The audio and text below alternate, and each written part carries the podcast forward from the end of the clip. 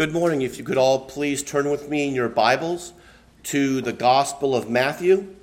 I'll be reading from chapter 24, verses 32 through 44. Now hear the words of the Lord. When the fig tree from the fig tree learn its lesson, as soon as its branches become tender and puts on leaves, you know that summer is near. So also when you see all these things, you know he is near at the very gates. Truly I say to you, this generation will not pass away until all these things take place. Heaven and earth will pass away, but my words will never pass away. But concerning the day and the hour, no one knows, not even the angels in heaven nor the Son, but the Father only. For as in the days of Noah, so will it be at the coming of the Son of Man. For as in those days before the flood, there was eating and drinking, marrying and giving in marriage, until the day that Noah entered the ark. And they were unaware until the flood came and swept them all away. So will be the coming of the Son of Man. Then 2 men will be in the fields. One will be taken, the other left. 2 women will be grinding at the mill. One shall be taken, and the other left. Therefore stay awake, for you do not know the day or the hour when your Lord is coming. But know this, that if the man of the house had known at what part of the night the thief was coming, he would have stayed awake and not let his house be broken into. Therefore, you also must be ready, for the Son of Man is coming at an hour that you do not expect. Now let all God's people say, Amen.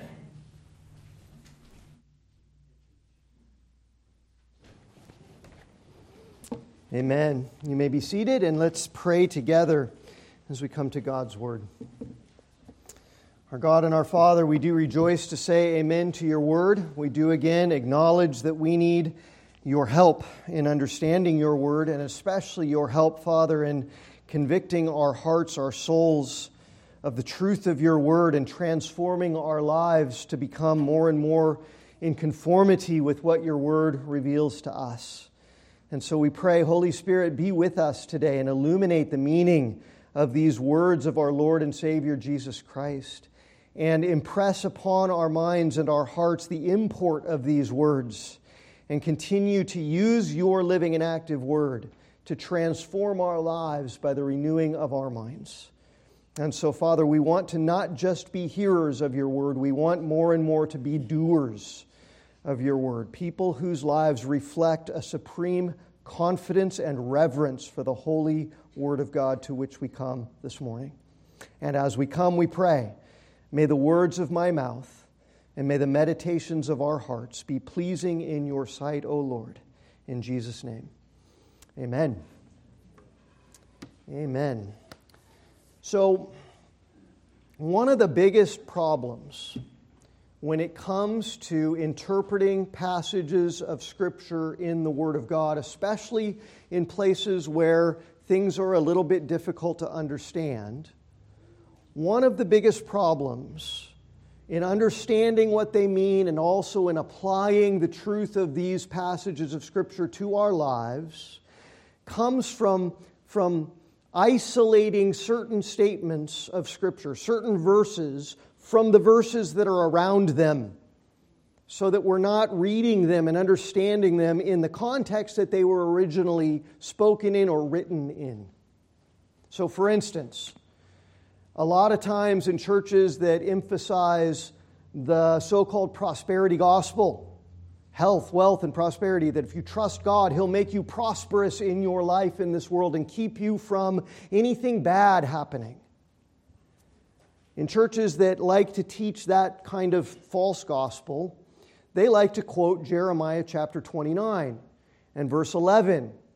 For I know the plans I have for you, declares the Lord.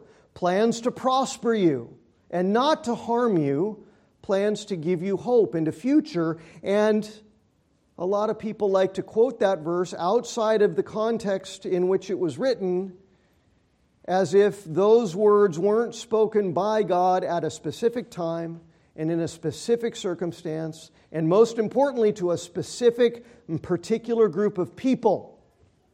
And so then the verse just gets co-opted and quoted as this general religious aphorism to try to encourage people that God always intends all of us to prosper and never intends any of us to suffer, which certainly isn't what Scripture teaches. Or when certain basketball players like to stencil the words of Paul in Philippians 4:13 on their basketball shoes. I can do all things through Christ who strengthens me. I mean, I love that he's not ashamed to proclaim his faith in Christ in public, but Philippians 4:13's got absolutely nothing to do with shooting three-pointers. The context clearly shows that Paul is talking about depending on the strength of Christ in order to endure all kinds of suffering and persecution in this world for the sake of the gospel. That's what Christ strengthens us to be able to do, not win championships in the NBA. So we can't be isolating verses and statements from their context, or else we don't understand what they mean, and then we can't live according to and abide by the truth that God is revealing. Now, the passage that we're going to focus on here today in Matthew 24 is another place where there's been a lot of misunderstanding, a lot of different interpretation, a good amount of confusion, which I think can be avoided just by making sure that we're reading everything within the context that Jesus spoke these words to his disciples in originally. And when we understand that, the message that Jesus is proclaiming here is actually a very simple one, but a very, very important one. And the specific verses that I think have been the source, not just I think, that have been the source of some confusion and different interpretation are verses 33 and 34 here, where Jesus says to his disciples, "So also when you see all these things, you know that he is near at the very gates. Truly I say to you," he's talking to his disciples 2,000 years ago on the Mount of Olives, "Truly I say to you, this generation will not pass away until all these things take place." And when you read those words, there's a number of questions that pop up into our minds. And the three most important ones in terms of understanding Jesus' words are these. Number one, verse 33 says, when you see all these things, what things? When you see all of what things does Jesus mean? Then secondly, in verse 34, he says, this generation shall not pass away until all these things take place. What generation? What does that mean? And then, are all these things at the end of verse 34 the same things as all these things at the beginning of verse 33? That's another important question. And even as I pose those questions, the answers to those questions might seem like they're pretty obvious to you. Obviously, when Jesus says, this generation will not pass away until all these things take place, obviously he's talking about the generation of the disciples that he's talking to, meaning that they're going to be alive to see all these things, right? And obviously all these things means the same things in both verses, and obviously all of those things mean all of the things that Jesus has been talking about in all of the previous verses that we've already been looking at in Matthew chapter 24, right? Obviously. Here's the thing. If verse 33, when Jesus says, when you see all these things, if that means all the things, including the destruction of the temple at Jerusalem, the great tribulation that's going to come after that, and Jesus' second coming, which hasn't happened yet, with the sun and the moon going dark and all the stars falling out of the sky, if all these things means all those things, then how could Jesus say this generation 2,000 years ago will not pass away if This generation means the generation of the disciples that he was talking to 2,000 years ago. Because obviously, none of those guys are still alive, and a lot of the things that Jesus told them about still haven't happened. So see the confusion? Well, here's the deal. Some people teach that all of the things have already happened, including the second coming of Jesus, and that all of that happened at 70 AD with the destruction of the temple in Jerusalem within the lifetime of these disciples. But that teaching flatly contradicts so many of Jesus' teaching about what his second coming will be like and what it will involve, and especially that it will bring about the end of the world immediately. Not only in this chapter, but in other scriptures too. All the things that are going to happen when Jesus returns and the end of the world comes and the dead are raised out of their graves and all of that, we have to, given all of that context from the rest of Scripture, we've got to reject the idea that Jesus has already returned and that he did so within the lifetimes of his disciples that he was talking to here in Matthew chapter 24. So how do we understand it then? Well, some other people teach that Jesus thought all of those things were going to happen within the lifetime of his disciples, including his second coming, including the resurrection of the dead, including the end of the world. Jesus really thought that that was all going to happen before his disciples were dead, that they'd be witness to all of that, but he was mistaken. Some people actually teach. And I don't need to tell you why we need to reject that heresy. So, other people teach that all of the things that Jesus described in the verses above here in Matthew 24, all of it has only to do with the destruction of the temple, and that none of what Jesus has said here has to do with his second coming, which I find very difficult to accept because clearly he talks about the coming of the Son of Man in verse 27, which will immediately follow the tribulation that he describes and will include these signs in the heavens in verses 29 through 31. There's just no way to exclude his second coming and the end from all the things that he tells his disciples about, very simply because he says that those verses include his second coming and the end.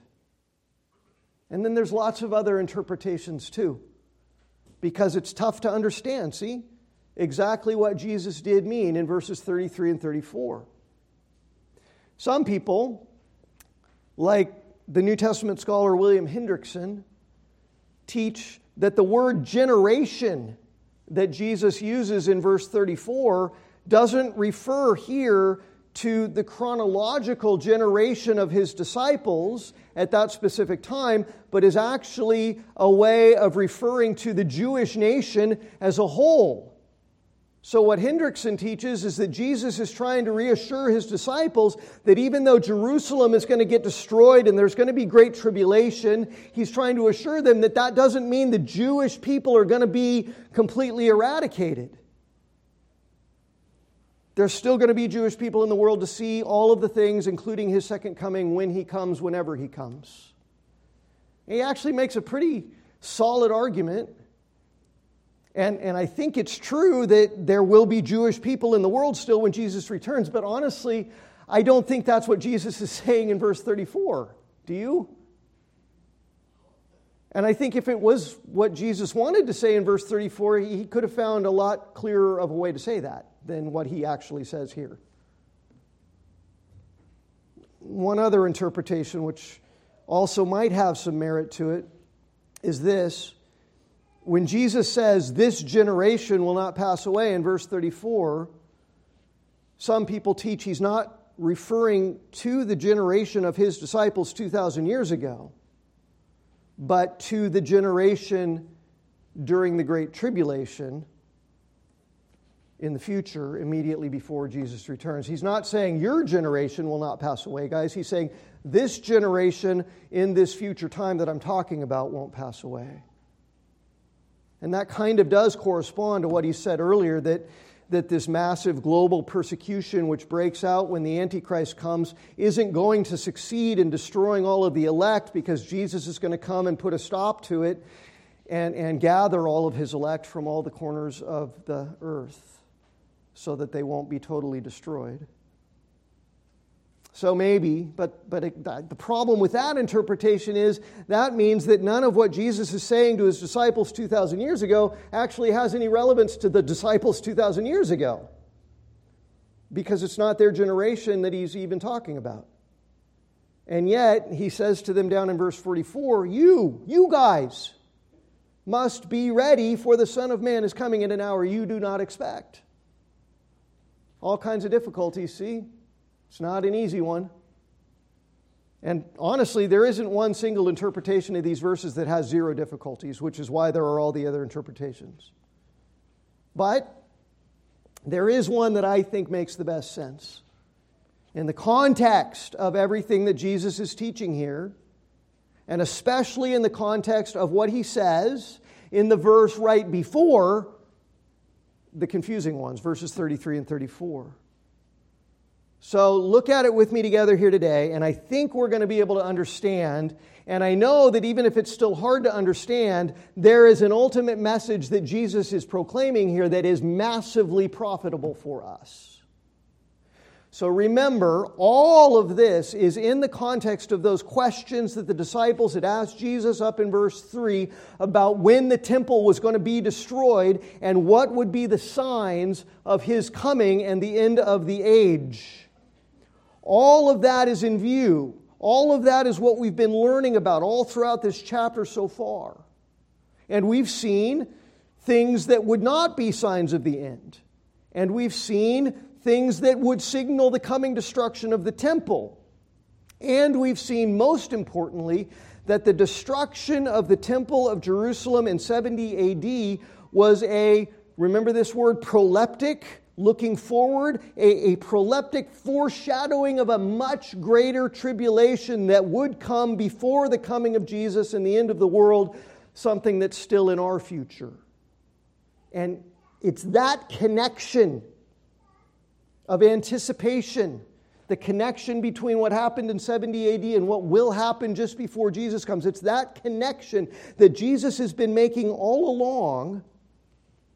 The proleptic connection between the abomination of desolation in Jerusalem in 70 AD, anticipating the much greater abomination that the Antichrist will be, the tribulation in 70 AD, anticipating the much greater tribulation like the world has never seen or will never see again at the end. It's that connection of foreshadowing that Jesus has been talking about all along, which is what helps us understand what he means here in verses 33 through 35. So with all that as the context, the temple of Jerusalem is going to get destroyed. That's going to anticipate the rise of Antichrist later and the Great Tribulation and the second coming of Christ many years later. With all that in mind, now Jesus says to his disciples in verse 32, "From the fig tree, learn its lesson. As soon as its branch becomes tender and puts out its leaves, you know that summer is..." Already? Not yet. Near. Now, I've got a pretty big fig tree out here at the very end of my house. And as it turns out, the climate here in coastal central California is actually pretty similar to the climate in Israel where Jesus was when he was looking at a fig tree and making this illustration to his disciples. So fig trees act pretty similarly here as to the way they act there. Our fig tree gets ripe fruit on the branches and falling off the branches and into the yard in October, after summer, in the fall. And then at the beginning of winter, all of the leaves fall off and the branches kind of become dark gray and they kind of toughen up. And then, just like Jesus is describing here in this little analogy, there comes this time during the spring when the branches start to kind of green up and soften up again. They become tender and new leaves start to bud on the tree. The fruit's not there yet, but the leaves start to come. And that's when you know that summer is right around the corner. It's not there yet, but summer's coming when the leaves come on the fig tree. So the point of this little analogy is very, very simple. The signs of spring point to the certainty of summer. That's how you understand this whole passage. The signs of spring point to the certainty of summer. It's coming. It's not here yet, but it's certainly coming. So, in verse 33, when Jesus says, when you see all these things, you know that He is not here yet, but near at the very gates. You get it? He's making the same point that he made with the analogy of the fig tree. The signs of spring point to the certainty of summer. With the fig tree, the signs of spring are the tender branches and the leaves that appear, and the summer comes a little later, right? It's not that when the branches soften and the leaves bloom, it's already summer. It's that summer's coming, certainly. Same thing in verse 33. Signs of spring point to the certainty of summer. I think what Jesus means is this. The destruction of the temple in 70 AD, that's the tender branches and the sprouting of the leaves. Those are the signs of spring, the destruction of the temple, which points to the certainty of the coming summer, which is the coming of Him, the coming of the Son of Man later in power and in great glory. And the whole point that Jesus wants to make here has to do with the certainty of His coming. Not the exact timing of it, but the certainty of it. That's the central message that Jesus wants them and us to grab hold of and live in light of in this whole chapter, and especially now in this passage here. So verse 34, with all that in mind, to His disciples 2,000 years ago, the guys who had asked Him when the temple would get destroyed, what would be the signs of His coming at the end, Jesus now says, truly I say to you, this generation, their generation, then 2,000 years ago, your generation's not going to pass away until these things take place.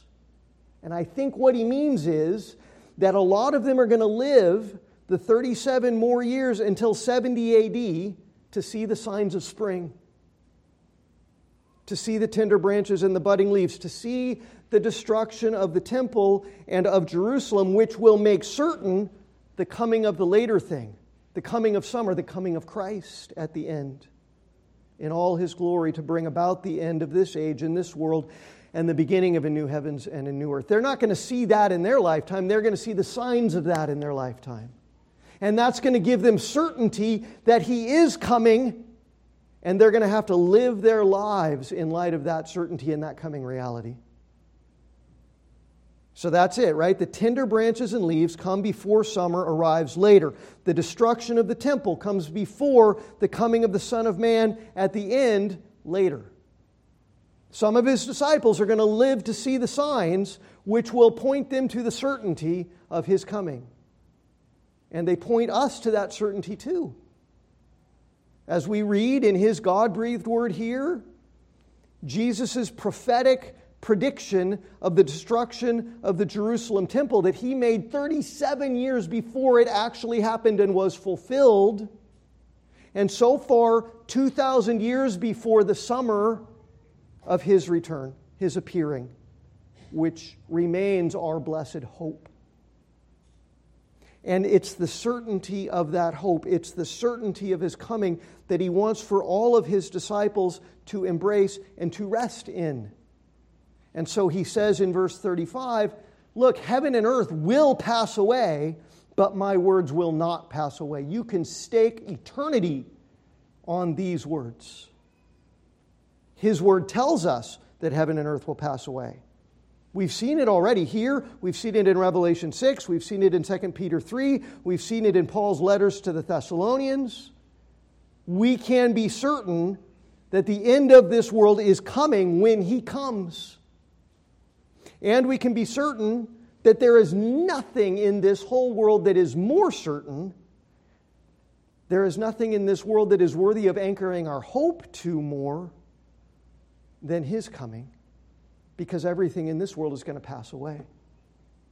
But His word will never pass away. His word is the only sure, firm, unshakable foundation of hope, which will never pass away.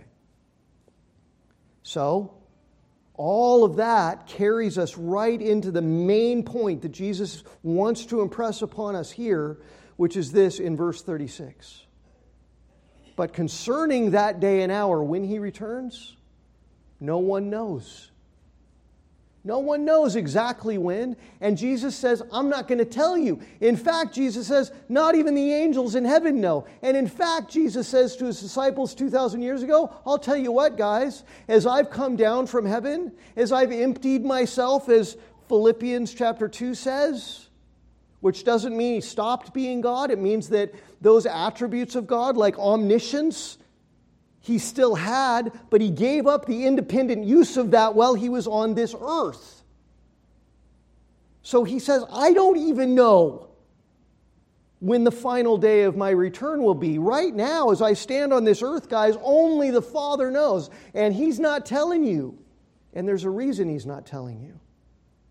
Concerning that day and hour of His return, no one knows, not even the angels of heaven nor the Son, but the Father only. There's a reason Jesus doesn't want us to know exactly when He's returning. And that's what this passage is all about. The signs of spring make certain the coming of summer. And when you're certain summer is coming, there's certain things that you need to do to be preparing for it. And that's the point. Even though we can't possibly know when summer is coming exactly, we need to cling to the certainty, and it needs to give shape and form to our lives every day that we live in this passing world. Now, I don't need to tell you that there will be, and there are, and there always have been, a lot of people who absolutely ignore verse 36. Where Jesus says nobody knows, only the Father knows the day when Jesus will return. There's a lot of people that just ignore that verse outright and presume to predict the precise time of the second coming of Jesus Christ. And that's been going on all throughout the church age. As early as 500 AD, a group of theologians predicted that Jesus would return sometime that year.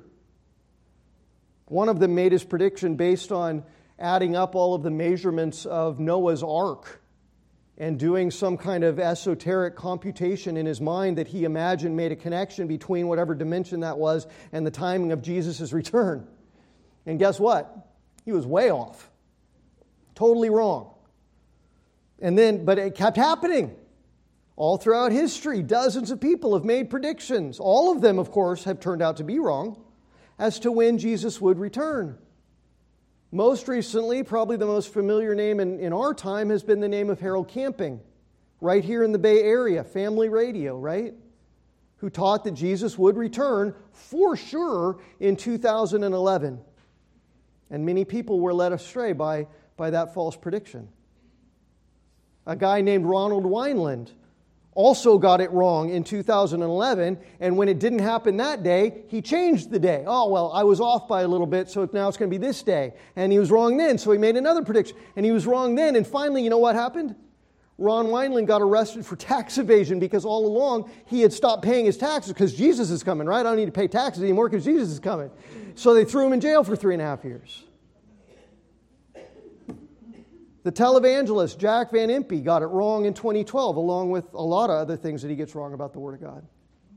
Gene Dixon, the self-proclaimed psychic, predicted Jesus was coming back in 2020. She got it wrong. That can't be good for business, right, when you're a psychic?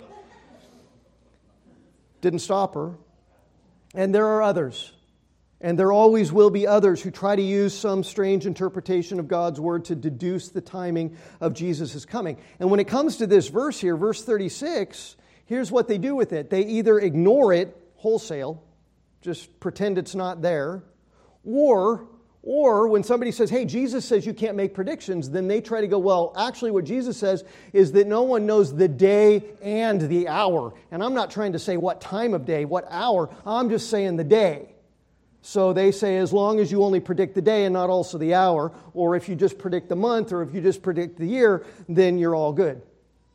except that they're not all good because they're all wrong. And they're missing the whole point of Jesus' words here. Jesus is saying, I don't want anybody to know exactly when I'm returning. God the Father doesn't want you to know exactly when Jesus is returning, and there's good reason for it, and that's what this passage is all about.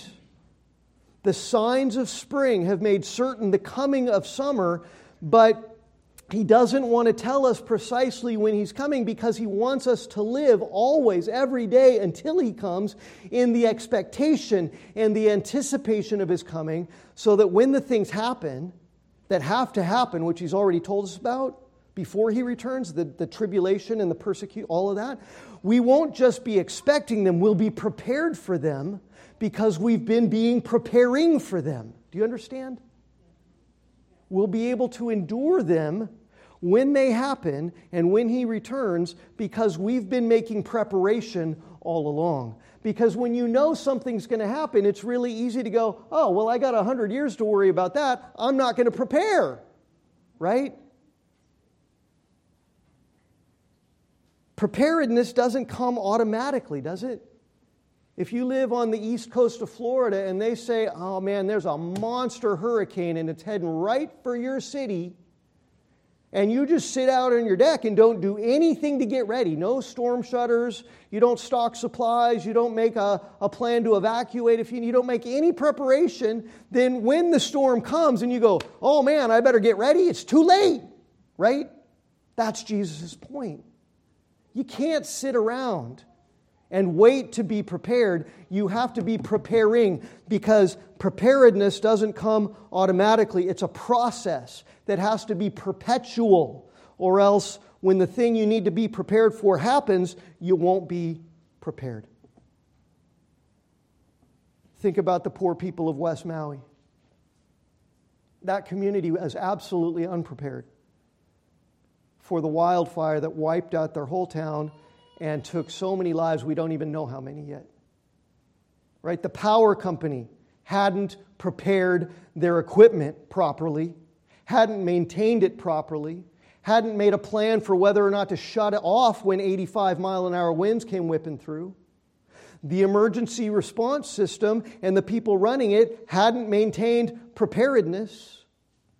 They knew from past wildfires that certain kinds of grass that weren't native to the area were growing and becoming invasive, and they were very flammable, and that could be a big problem, but they didn't do anything about it. There were things that could be done, there were things that needed to be done, but nobody did those things, so when the fire came, it's too late. The whole community was unprepared. The whole community was consumed. Do you see Jesus' point? This is exactly what He's exhorting His disciples, us included, to. He has established a certainty of the coming tribulation and of His coming at the very end, but He doesn't want us to know exactly when it is because He doesn't want us sitting around to the last second. He wants us to be making preparation perpetually. He wants the certainty of His coming to define the way we live our lives every single day until He comes. Otherwise, we won't be prepared at all when the tribulation immediately before His coming falls upon us. And listen, when that day comes, there's going to be a lot of people who call themselves Christians, who are very religious, who read their Bibles and go to Bible studies and pray and go to church, but they're not preparing. And in all of the relative comfort and ease that we still enjoy in America right now, they're not living in a constant state of readiness and preparedness. And then when the comfort disappears, when the persecution rages like a wildfire, those people who weren't prepared, who thought maybe they were followers of Jesus, those are going to be the ones who fall away. Those are going to be the ones who can't take the heat of the persecution. Those are going to be the ones who aren't prepared to count that cost. And they'll end up falling away from Jesus and betraying Jesus and then facing Jesus as an enemy when He returns. Preparedness is a perpetual process. There's your alliteration for the day. Preparedness is a perpetual process precisely because we don't know exactly when He's coming.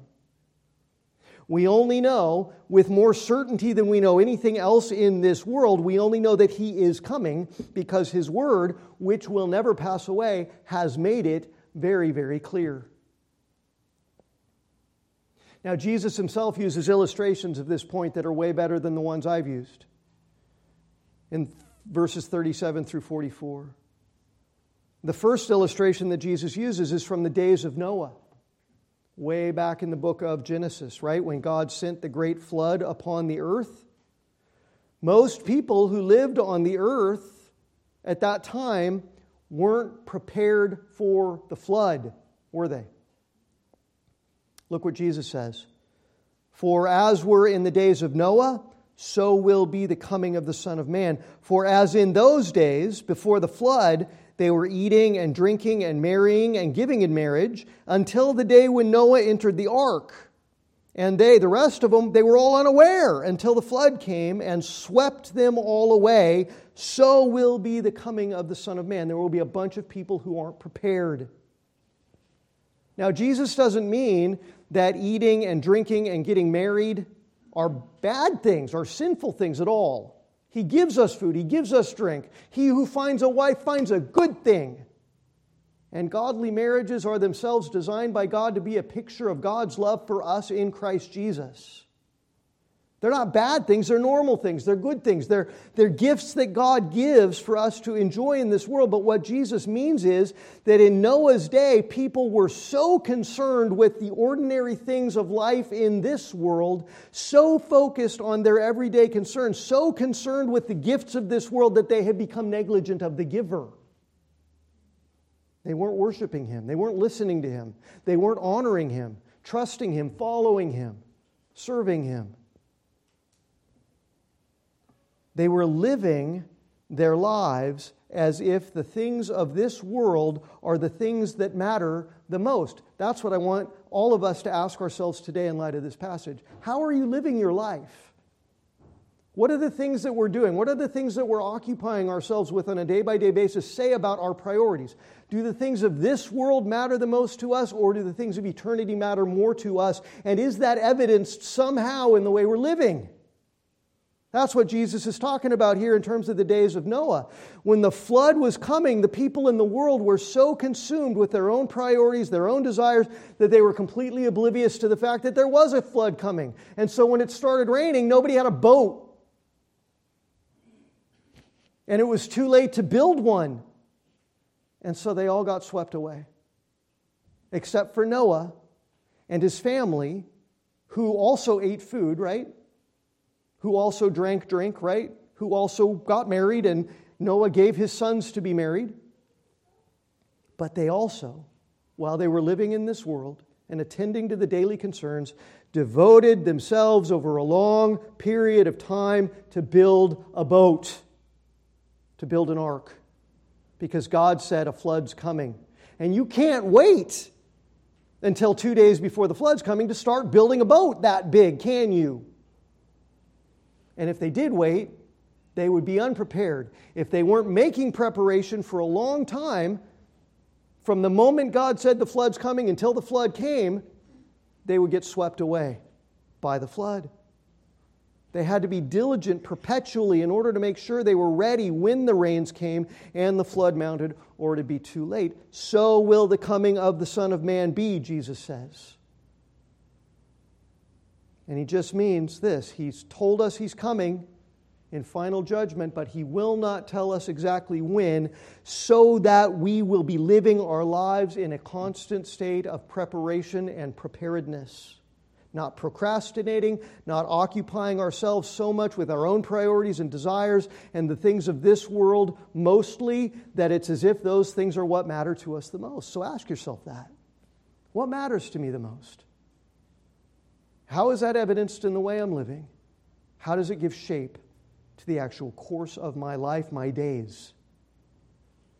Because if we're not attending to our souls, if we're not attending to our faith, then we're not going to be prepared when the real rains of tribulation start falling, when the true fires of persecution start burning, We're certainly not going to be prepared when the Son of Man comes. And those who aren't prepared will be swept away. That's what Jesus means in verses 40 and 41. Look at those. He's talking about judgment, just like in the days of Noah, when the flood swept unprepared people away into everlasting death, right? 2 men will be in the field and one will be taken away because he's not ready. He's not prepared. 2 women will be grinding at the mill. One will be taken away, just like the people in the days of Noah who had no boat were taken away. The ones who will be taken are the ones who will be unprepared, like in Noah's day, swept away by the coming tribulation and by the coming judgment of God's wrath. Are you prepared? And since we can't know when Jesus is coming, the only answer to that question, are you prepared? The only answer is with the real question, are you preparing every day? Are you living your life in perpetual preparedness? Not like a monk up in a monastery, never doing anything in this world, never enjoying anything, never eating anything tasty, never having any fun, but what matters most to you? Are you in the midst of the concerns of life in this world that God has given us to be concerned with? Are you building the ark of your faith at the same time? Are you daily growing in grace and in the knowledge of Jesus Christ? Are you daily feeding your soul with the true food and the true drink of the Word of God, which is living and active? Are you daily putting on the full armor of God? Are you daily putting sin to death, which dwells in your mortal body? Are you daily putting on the righteousness of Christ, like Paul talks about in Colossians chapter 3? Are you daily growing in holiness? Are you daily seeking first as the priority the kingdom and the righteousness of God, and trusting Him for the earthly things that we need? Are you being primarily occupied with the eternal things as if eternity depended on it, and then only being secondarily occupied with the things of this world? You see how backwards we are so often? We give all our attention to the things that Jesus says will for sure pass away. But we act like those things matter the most. But they're going to pass away. And then we give very little attention comparatively to the things that are eternal and that matter for eternity. You see how backwards we are? Are you preparing perpetually and persistently, diligently? Are you living as if the things of this world are the things that matter the most? And if you are, then you're like the people in the days of Noah. Jesus says in verse 43, the second illustration, therefore stay awake. Not just wake up, but stay awake. For you do not know on what day your Lord is coming. And you can say, well, hey, I've been paying attention to Matthew 24 all along, and I know that it's not going to be until Satan is loosed and the Antichrist comes and all the nations of the world try to destroy every last Christian on the planet. But listen, if you wait for those things to start to happen, then you're going to be like the people in Noah's day who had no boat and no time to build one when the rains started to fall. You'll fall away, because you're not prepared to endure that heat and count that cost. And then you'll get swept away when the Son of Man returns immediately after the tribulation of those days. So are you preparing as if eternity depended on it, because it does? Or are you living like they did in the days of Noah? Jesus says, stay awake because you know He's coming. You just don't know when. So you have to stay awake. You get His illustration? If you know that there's going to be a thief who's going to break into your house tonight, and you know that he's coming at 3:45 a.m., you can set an alarm. You can go to sleep. And you can set an alarm for 3:40 a.m. and wake up in time to stop the thief coming, right? But if you know that a thief is coming, and you don't know exactly when he's coming, what do you have to do? Stay awake all night long, Christians.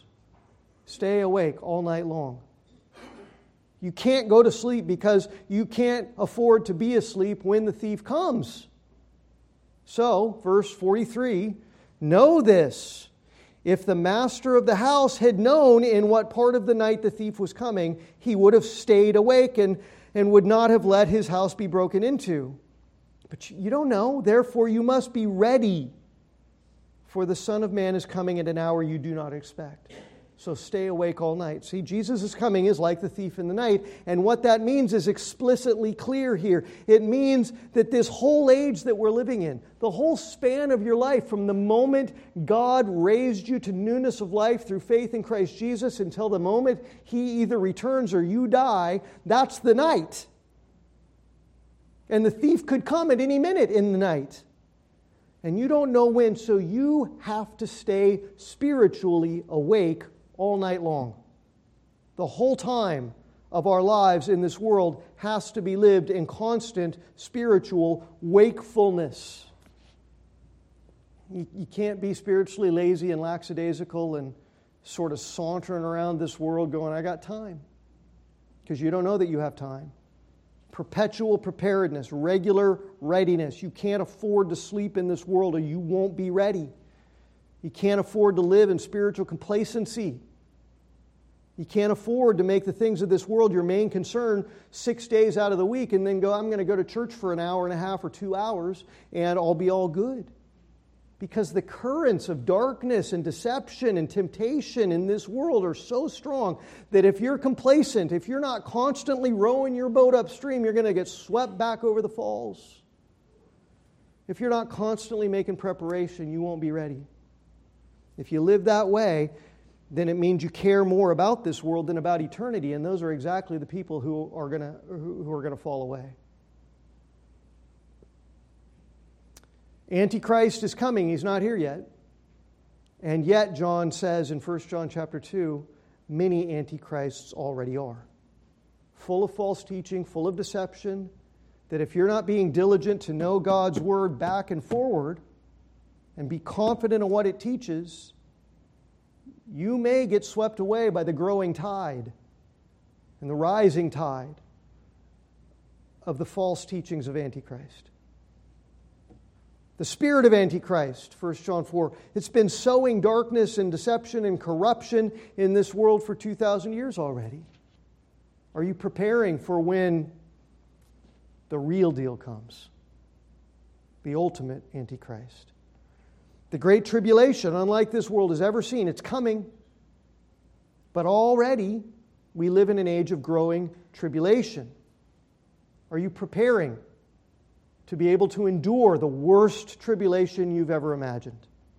The apostasy is coming, and already clearly there is growing apostasy, festering in the Church of Jesus Christ. Droves of people who call themselves followers of Jesus are running headlong after every kind of false teaching and every kind of doctrinal distortion and every kind of moral perversion even. They're hanging up the pride flags in their churches, even as we speak. The things that used to be unimaginable are now mainstream, and the worst is yet to come. The leading edge of the storm is already howling. So are you making preparation for when the full-blown hurricane makes landfall in this world? Because if you wait until it does, you're not going to survive it. If you try to sleep until the thief comes, you're not going to be ready. And you're going to wake up and everything's going to be gone. Are you preparing? The message is as simple as that. And as we close, I just want you to listen to Paul's words to the Christians in Ephesus in terms of how you can be preparing. Ephesians chapter 6, you know these words. Just listen to them. We won't exposit them. They speak for themselves. Finally, brothers, be strong in the Lord and in the strength of His might. Put on the whole armor of God. And all of these verbs, by the way, in Ephesians chapter 6, are verbs that mean do it now and keep doing it. Put on the whole armor of God that you may be able to stand against the schemes of the devil now and as they increase. For we don't wrestle against flesh and blood. We wrestle against the rulers and the authorities and the cosmic powers over this present darkness and the spiritual forces of evil that are in the heavenly places. Therefore, you must right now take up the whole armor of God that you may be able to withstand in the evil day when it's at its worst. And having done everything to make preparation all along, that you may be able to stand firm. Stand now, therefore, having fastened on the belt of truth and having put on the breastplate of righteousness, holiness, obedience to God. And as shoes for your feet, having put on the readiness given by the gospel of peace. In all circumstances, take up the shield of faith, with which you can extinguish all the flaming arrows of the evil one. And take up the helmet of salvation and the sword of the Spirit, which is the Word of God, and be praying at all times in the Spirit, with all prayer, with all supplication. And to that end, keep alert with all perseverance. Stay awake. Don't fall asleep. Don't let yourself doze off. If you need caffeine shots from the Word of God, take them regularly. If you need to slap yourself awake with the Word of God, do it regularly. If there are areas of your life that are not under the obedience of the Lordship and the law and the holiness of Jesus Christ, deal with them. Repent of them. Mortify them and be mortifying them so that you can be persevering, because otherwise when all hell breaks loose, you won't persevere. Are you preparing? Are you standing strong daily in the strength of His might? Are you standing daily against all of the schemes of the devil? Or is he being successful in lulling you to sleep and in seducing you into the ideas and the ideologies and the values of this fallen world, and thinking it's not so bad? We can make peace with the world. We can broker peace with this evil generation. Are you wrestling daily against these cosmic forces and powers that preside over this present spiritual darkness? Are you dressed daily in all of the fullness of God's armor? Or are you like a silly soldier who likes to go running around in your loincloth, and then all of a sudden you find yourself in the midst of people with swords and arrows? Truth, righteousness, gospel readiness, faith, salvation, the Word of God, unceasing prayer. Are you ready? Are you dressed? Are you prepared? Are you awake? Are you alert? Constantly with all perseverance. Is that your life? It can't just be some spiritual extracurricular activity. It's got to be your life, soldiers, because we're at war and the King is coming. So let's all pray together for strength, for wisdom, for courage, to be prepared and to be preparing persistently for His appearing. Pray with me. Our God and our Father, these are serious words that you left with your disciples 2,000 years ago. And we pray, Holy Spirit, convict us of their seriousness and sober us by these words, and give us grace and give us sobriety in our minds and our hearts, and give us urgency in our lives to be preparing every day, to stay awake every day, to be alert all the time, to be effective lights in the darkness for the glory of your kingdom, to be waging war against the devil and resisting his schemes. Oh, Father, prepare your church, for the days are evil. And we ask for grace, and we ask for truth, and we ask for faith, and we ask for strength, and we ask for courage. And we ask it in Jesus' name. Amen.